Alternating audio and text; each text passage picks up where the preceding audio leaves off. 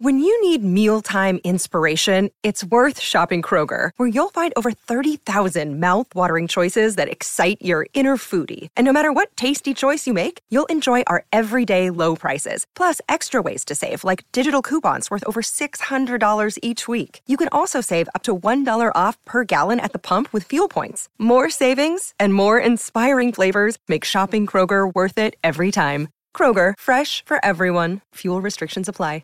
All right. So, well, hi. My uh, name is Kisaki Nakatsukasa, and I am the person behind Taiga Japanese Terriers. And I'm also currently the only person actively involved in the Japanese Terriers in the United States. So, uh, you know, very excited to share about these guys. Uh, so, I guess a little bit about me. Um, I was born and grew up in Japan, and while I was there, I have never seen or even heard of anyone who owns or used to own a Japanese Terrier, and I lived in the one of the major cities, so I think that kind of tells you how uh, rare these guys are. Um, and as the name suggests, they are from Japan, and you you know you rarely see them around. Um, as far as my experience go with them at the time, I've seen them a few times in dog uh, breed books, and I would you know, kind of research random dog breeds for fun when I was younger, and the Japanese Terriers were one of them. But uh, um, not too much, you know, hands-on experience with them at the time. Um, but uh, my family has always been a dog-centered household, and growing up, we had uh, many breeds of all kinds, from uh, Chihuahuas to the Bernese Mountain Dogs. Mm. however, uh, my family wasn't the biggest fan of terriers, um, but I did like the terriers. And so when I was in uh, fourth or fifth grade, uh, I was allowed to get my first own dog that I was solely responsible for. And I was interested in the terriers, but I did have to kind of compromise. And I ended up with a dachshund. Um, they're different, but in a way, slightly similar to terriers with like the stubbornness and the spicy kind of big dog in a small dog body kind mm-hmm. of way. Um, and you know, I absolutely love this girl and the breed, and I definitely saw myself continuing with the dachshund actually. But um, unfortunately, I uh, lost her from an accident, and I just kind of couldn't bring myself to own another one. Mm-hmm. Um, and then at the time, you know, I was a little more older um, and I just kind of randomly ended up at a local pet event. And at that event, I met my first uh, American hairless terriers in person and absolutely fell in love with them. And later on, ended up uh, with my own. Um, and then I still could plan on continuing with this breed. And I was actually kind of slowly looking into uh, breeders and other options to continue with the hairless. Um, but then I found out that uh, there's a Japanese Terrier available in Japan, um, close to where I'm from, and uh, definitely had my doubts with uh, the lack of like hands-on experience with them. Mm-hmm. But uh, you know, did some did more research, uh, talked to the breeder there, and uh, everything just kind of worked out. And I ended up flying to Japan and back to the U.S. with this a little Japanese Terrier. Um, and then, you know, as I got to spend more time with him, I did see a lot of similarities as well as differences with the hairless terrier. Um, and just, you know, I just love spending time with this guy. He's such a smart um, and active guy. And I was looking into uh, the population and a little more information on the breed in the U.S., uh, only to find out that they pretty much don't exist here. Um, and this definitely made me sad because um, they are such an amazing breed with the right people. And I think this was kind of my uh, starting point to kind of help establish the breed here in the U.S. Um, and so, uh, as my first big step, I uh, wanted them to get accepted in the American Kennel Club Foundation Stock Service. Mm-hmm. So uh, and the FSS program is a program for rare purebred breeds in America to develop so they can later on be fully recognized. Um, and so I sent in all the required documents to AKC, um, and they were finally uh, accepted in uh, 2020 of October, so like almost exactly a year now since uh, they were accepted. And so uh, this means, uh, you know, the Japanese Terriers can compete in all breed-appropriate sports uh, with the AKC and get recorded with them. Um, and so, you know, my pro, uh, my I guess project has you know just started. I've got a long way to go with uh, getting the breed more out there, but uh, definitely excited and uh, interested to see where we would be in say the next 10, 20, 30 years. So they were first uh, recognized by the Japan Kennel Club in 1930, um, and the creation of their breed uh, isn't as clear. Um, so, as far as we know, uh, the smooth fox terrier from the Netherlands came to uh, Japan in the Nagasaki port, and this smooth fox terrier bred with an Italian greyhound um, and some sort of other like native Japanese dogs, mm-hmm. creating uh, a mixture of today's smooth fox terrier and today's Japanese terrier in a way. And then over time, um, the fancier of this breed that was called the Kobe Terriers at the time. Uh, Kobe is like the uh, the location of where all this was happening, and um, and they were pretty well known. Uh, they were kind of like the only the first terrier to be kind of originating in Japan, mm-hmm. so they were pretty well known. Um, and then just kind of over time, these Kobe Terriers were uh, bred with uh, the the Manchester Terrier uh, the toy bull terrier, and as well as other like you know native Japanese dogs, and then just kind of later on just kind of create uh, created this uh, the Japanese terriers.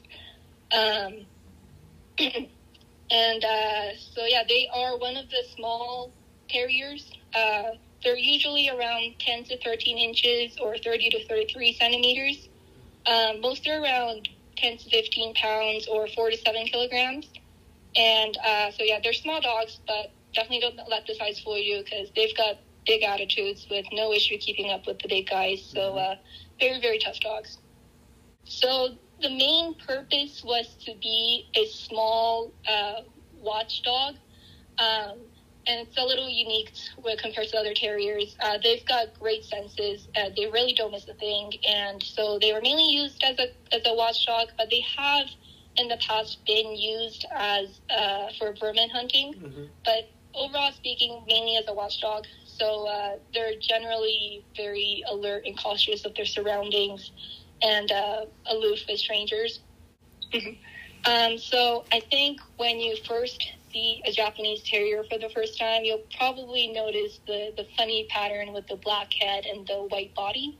Um, and this specific pattern is called Menkaburi Donuke in Japanese, which translates to masked head, naked body. Um, and this pattern is uh, the most popular and the most uh, traditional marking of this breed, and really what makes a Japanese Terrier a Japanese Terrier. Um, and ever since the very beginning, this pattern and their uh, overall appearance has always been said to be the most important or the, the it factor of the breed. And um, and in addition, in addition to this uh, pattern, they also come in more patterns like Hinomaru, Odome, or Chaboke. Um, Hinomaru pattern actually represents the Japan flag, where the dog has the main Menkaburi Donuke marking, but with a black circle on their back, so it kind of looks like a Japanese flag. Um, and then the Odome, kind of similar, but instead of the black marking on the back, it's on the rear end, um, and these patterns are actually considered to be better than the traditional Menkaburi Donuke, and it's not something you specifically can like breed for. Um, it has been tried in the past uh, without much success. So, and you know, genetics is just a funny thing. So these patterns just kind of pop up randomly. So, uh, pretty rare and uncommon um, in the breed. And then Chaboke is also another one where instead of a black face, the dog's uh, face is mostly brown or tan. And this is actually not considered to be the best because it affects the, the overall expression of the dog. And in some lines today, chaboke is pretty common and it's a little controversial topic in the breed. Um, some say it's like completely bad. Some are kind of okay with it. Um, and personally, I'm more of the not so okay with the chaboke just because they look so different with the the appearance and the the overall expression of the breed. So that's definitely something I would you know want to work on and kind of breed out of. Um, and then, uh, and as far as the patterns go, they the breed comes in like a mixture of all those patterns I mentioned earlier. So you know, some will have extra black on their body, extra white on their head, uh, and so on. And so when breeding, uh, the one with the good patterns will definitely be favored, but you definitely also want to keep the the structure and the temperament in mind, of course. Mm-hmm. Um, and so, and just not completely get rid of the dog with a slightly off pattern. So that's something to keep in mind of. And then if you keep breeding uh, the dog with the uh, the Menkaburi Donuke markings, um, the white tends to overrun the black. And there's been a number of dogs where uh, the dog came out to be all white, which is uh, not good.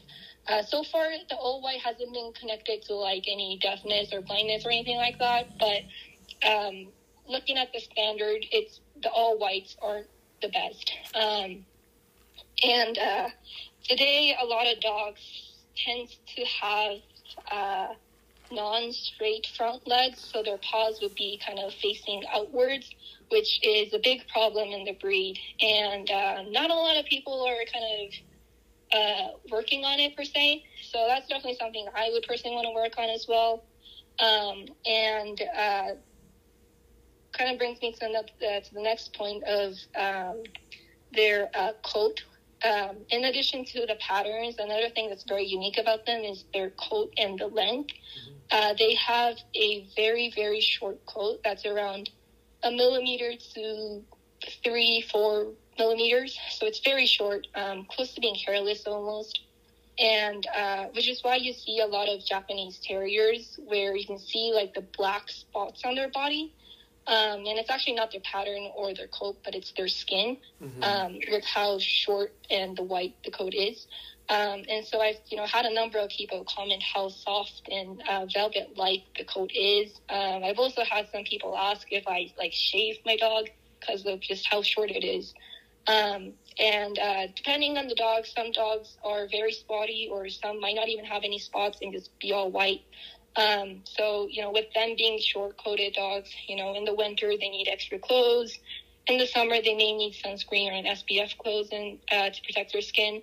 So, um, there's uh, actually one uh, breeder in Japan who's actually working to get the, the dog's coat uh, longer in length so that visually it looks a little more better with the non-spotted dogs but mm-hmm. uh, and then to prevent like skin sensitivities because with them being hairless you do need or close to being hairless you do need more uh, protection and um, i'm kind of in between personally because um, the longer coat dogs uh, visually do look nice but it's the, the short coat's been always been like the thing with the breed for, for a long time now. So um, I'm personally kind of in between with the long coat or the the, the standard short coater dog short short coated dogs. Mm-hmm. Um, so yeah, that's definitely something I I'm kind of still working on.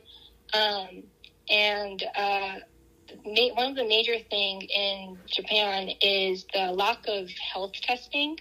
Um, it's not really health testing isn't really a thing in Japan, um, and pretty much no one health tests their dogs. Uh, so we have close to zero data on uh, common uh, health issues in this breed. Um, and uh, so, yeah, it's a little hard to say what's common, what's not common in the breed. Um, but I have seen a, a few issues with uh, luxating patella as well as allergies and uh, skin sensitivities. So um, that's definitely something I'm looking at. Um, and I am pretty much the, the only first and only person to kind of extensively health test the, the this breed. Mm-hmm. So right now I'm uh, testing for any um, genetic problems, and for uh, patella and uh, leg callosis disease, which are common in small dogs. And I also test for hips and elbows, uh, just because I have an active household and do a lot of sports with them. So, um, you know, maybe uh, in the future when I have a little more data, I might be adding more health testing or kind of switch some stuff around. So we'll see, um, you know, with the data we have or will have in the future. But as of now, it's um, kind of hard to see, you know, what's what's uh, what's the major issue in the breed, but uh, generally speaking, I would say just the skin sensitivities or the allergies and the, the patella issue. Mm-hmm. Um, so I would say the main issue would be the, the skin sensitivities and the allergies. Um, it's, uh, it's from what I know, it's pretty common with uh, breeds with a small um, genetic pool. Yeah. Uh, with the other native uh, Japanese breeds, I hear this problem a lot, and it's not necessarily something you can like test for, and um, so that's definitely you know a big issue in the Japanese Terriers. I know a number of them who are kind of suffering from some sort of skin problems, and so uh, and uh, the, the the breeder in Japan that I mentioned is also aware of this issue with the skin sensitivities, and so that's one of the reasons he's breeding for the longer coat, mm-hmm. um, which is very understandable.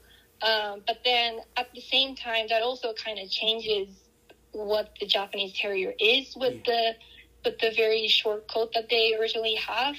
So it's you know it's a really um, kind of a funky issue there. Um, so just um, you know, when they're puppies, just kind of slowly uh, building up their immune system is as is you know kind of what you can do as for now, um, and then uh, you know making sure to not breed dogs with serious issues, serious skin problems, or serious allergies, because they have been bred before. Those dogs have been bred before, and you know that uh, genetic problem kind of have been still continuing on and uh, with the dogs today. Um, personally, I am feeding a, a raw diet, a pre-made raw diet that's balanced, and that seems to be uh, working well. And uh, some of the breeders in Japan are also giving uh, like goat milk or uh, like uh, yogurt to kind of build up their uh, immune system, and that seems to be working pretty well as well. Um, I know some people, uh, some dogs are kind of pretty sensitive to chicken. I noticed, so that might be something you want to stay out of, uh, stay away from. But just, I would say, just you know, a high quality, high, um, balanced diet would be the best. Mm-hmm.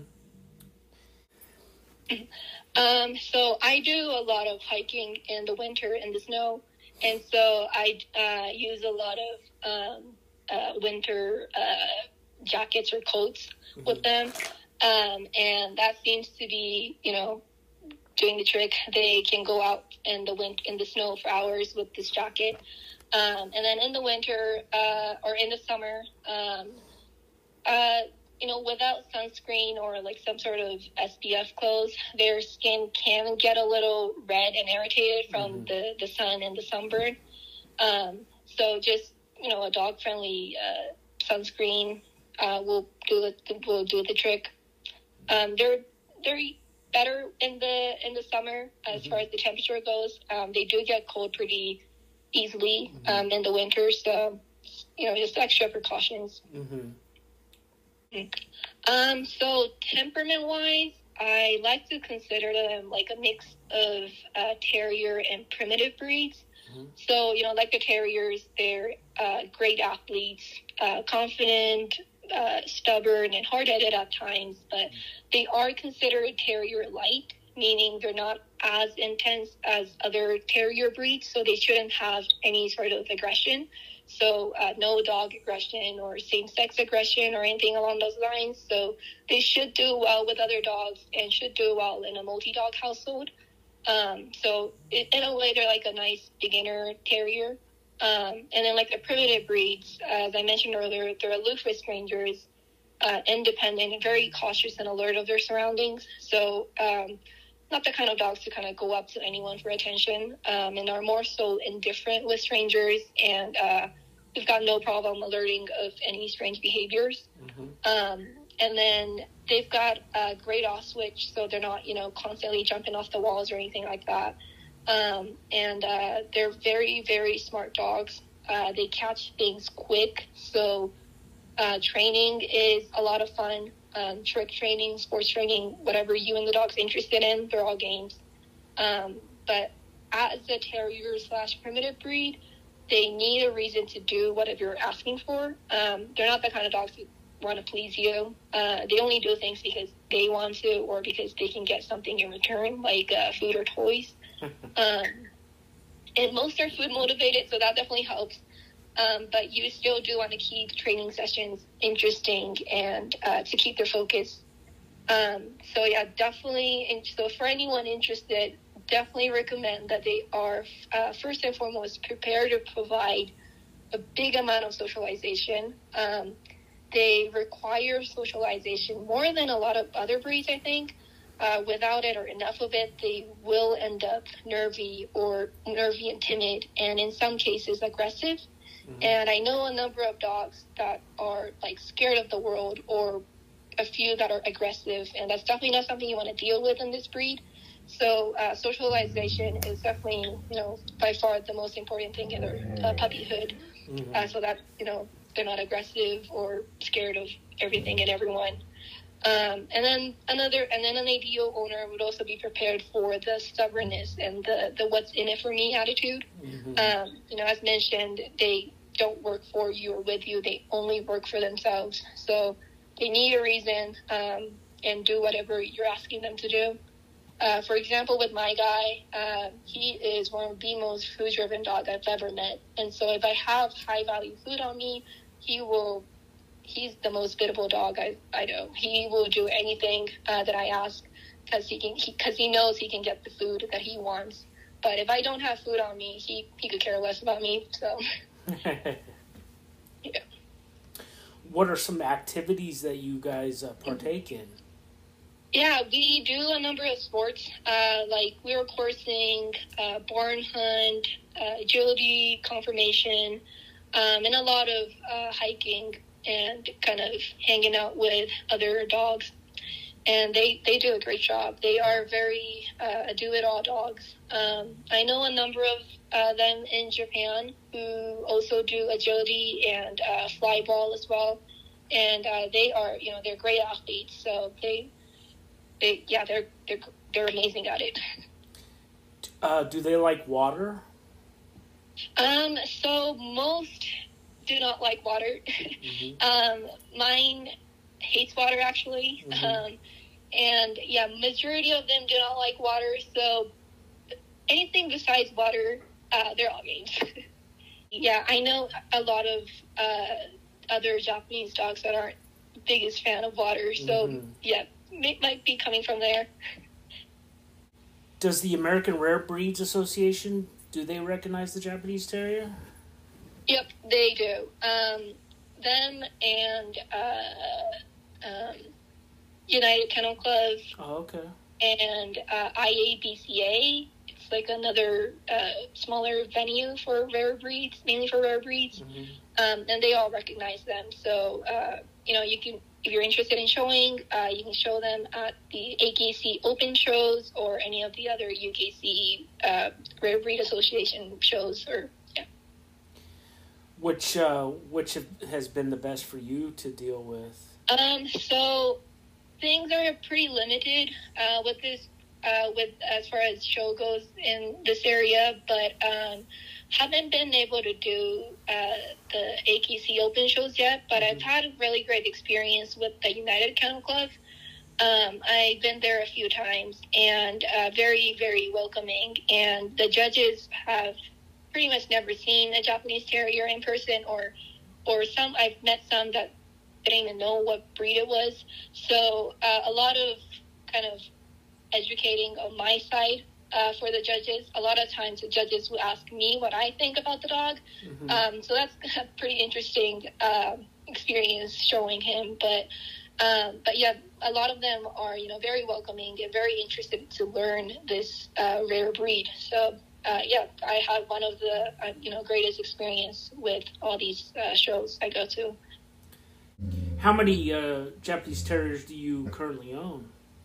So right now, they I only have the one, and so he is currently, you know, the first and only ever uh, registered Japanese Terrier in the United States. Um, I was actually uh, had the plan to import another one this summer, but uh, things didn't work out too well. But I'm, you know, constantly in contact with the, the breeders in Japan. Um, and so if all goes well, hopefully later this year or maybe early next year, this kind of depends on on all the COVID restrictions and um, uh, the dogs. yeah. The Japan Kennel Club isn't a, a fan of outcrossing dogs. Uh-huh. Uh, and the Japanese Terriers, again, are they have very small gene pools, and a lot of the breeders in Japan are retiring soon. And you know, at this rate, it's not looking too good for the breed, unfortunately. And so I personally have kind of briefly thought about a possible outcross project, but it's not supported by the Japan Kennel Club. So um, going on, I'm not too sure what I want to do yet, but outcrossing is definitely something I have in mind. But um, the Japan Kennel Club would honestly rather see a, a breed go extinct than than support an outcross project, unfortunately. So, uh, yeah. Why do you think that is? Um, you know, they've actually done it before. There was, I can't remember the name, but there was a, a, a Japanese breed who desperately needed an outcross project because of the very low numbers, but the, the, the Japan Kennel Club will not support it, and the breed actually went extinct. Um, and, uh, you know, the, the and I think in Japan as a whole, uh, there's uh, purebred breeds are very, very like popular. Um, if you go to Japan, a lot, most people will, will own a purebred breed. And I think that's kind of part of the culture and how where Japan Kennel Club is coming from. Um, they're not too fond of, of mixed breeds or mixing dog purebred breeds on purpose. Um, and I, I, I don't know. I just I think it's just the part of their culture, I guess. Um, not the biggest fan of you know mixed mixed breeds. So a lot of uh, purebred dogs are are are there. Um, so um, in Japan and even outside of of Japan, they the Japanese Terriers don't actually have an active parent club, mm-hmm. so it's very hard to you know get people together to uh, start this possible outcross project. Um, and so it's going to be a while um, for it, or if we will even do it. Um, but I've uh, personally, I've been, for me, an outcross project for the Japanese Terrier, terrier would be to use uh, the uh, the smooth fox terrier, which were uh, one of their main uh, foundation breeds, um, as well as the uh, the Manchester Terrier, um, another one of their foundation breeds. Um, and as mentioned earlier, they really um, lack. Uh, they got like uh, EC Westie paws, so their paws are face, facing outwards, which is a big problem in this breed. Um, so that's definitely something I look for um, with the the other breeds who have more uh, wider gene pool with a little more straighter uh, front legs.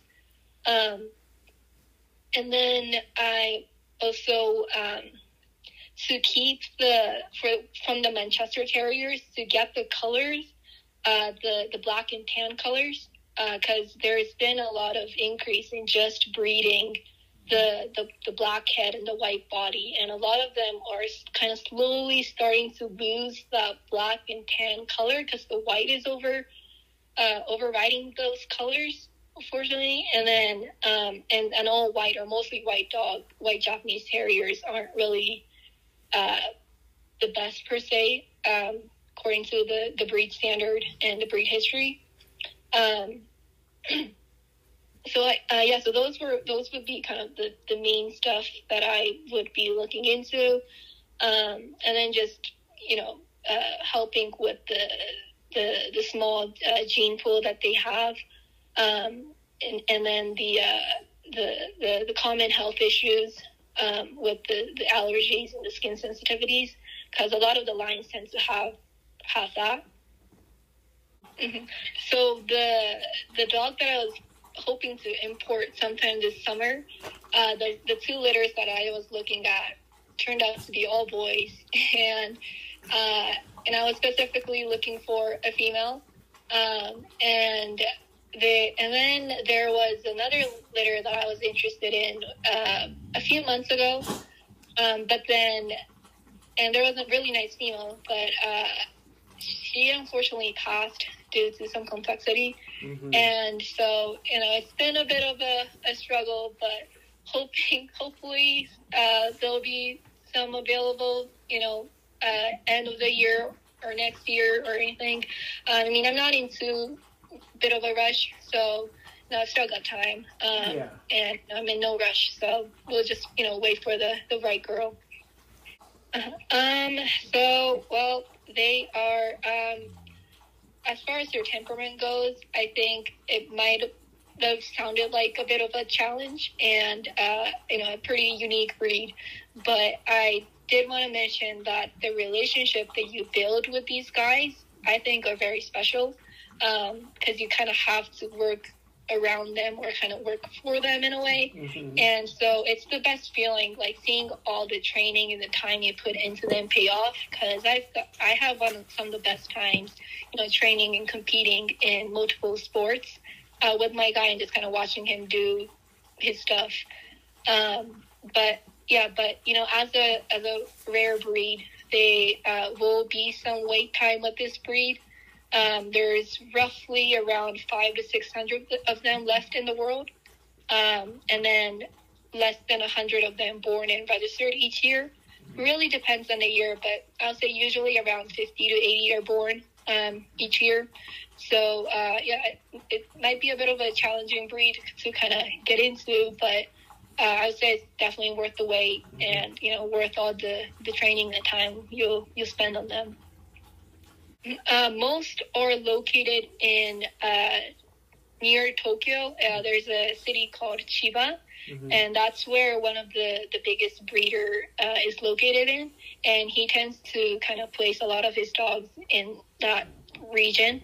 So there's actually this one uh, big dog park there, and you would and at that park you would often be able to see at least like four or five Japanese Terriers. Um, there's a number of regulars there, so yeah, but most of them are like you know in the the Chiba or the Tokyo mm-hmm. uh, region.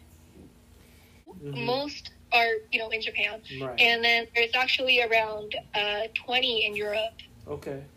And there's uh, a, a, like a few breeders there, um, and you know they're slowly starting to grow their population in uh, Europe.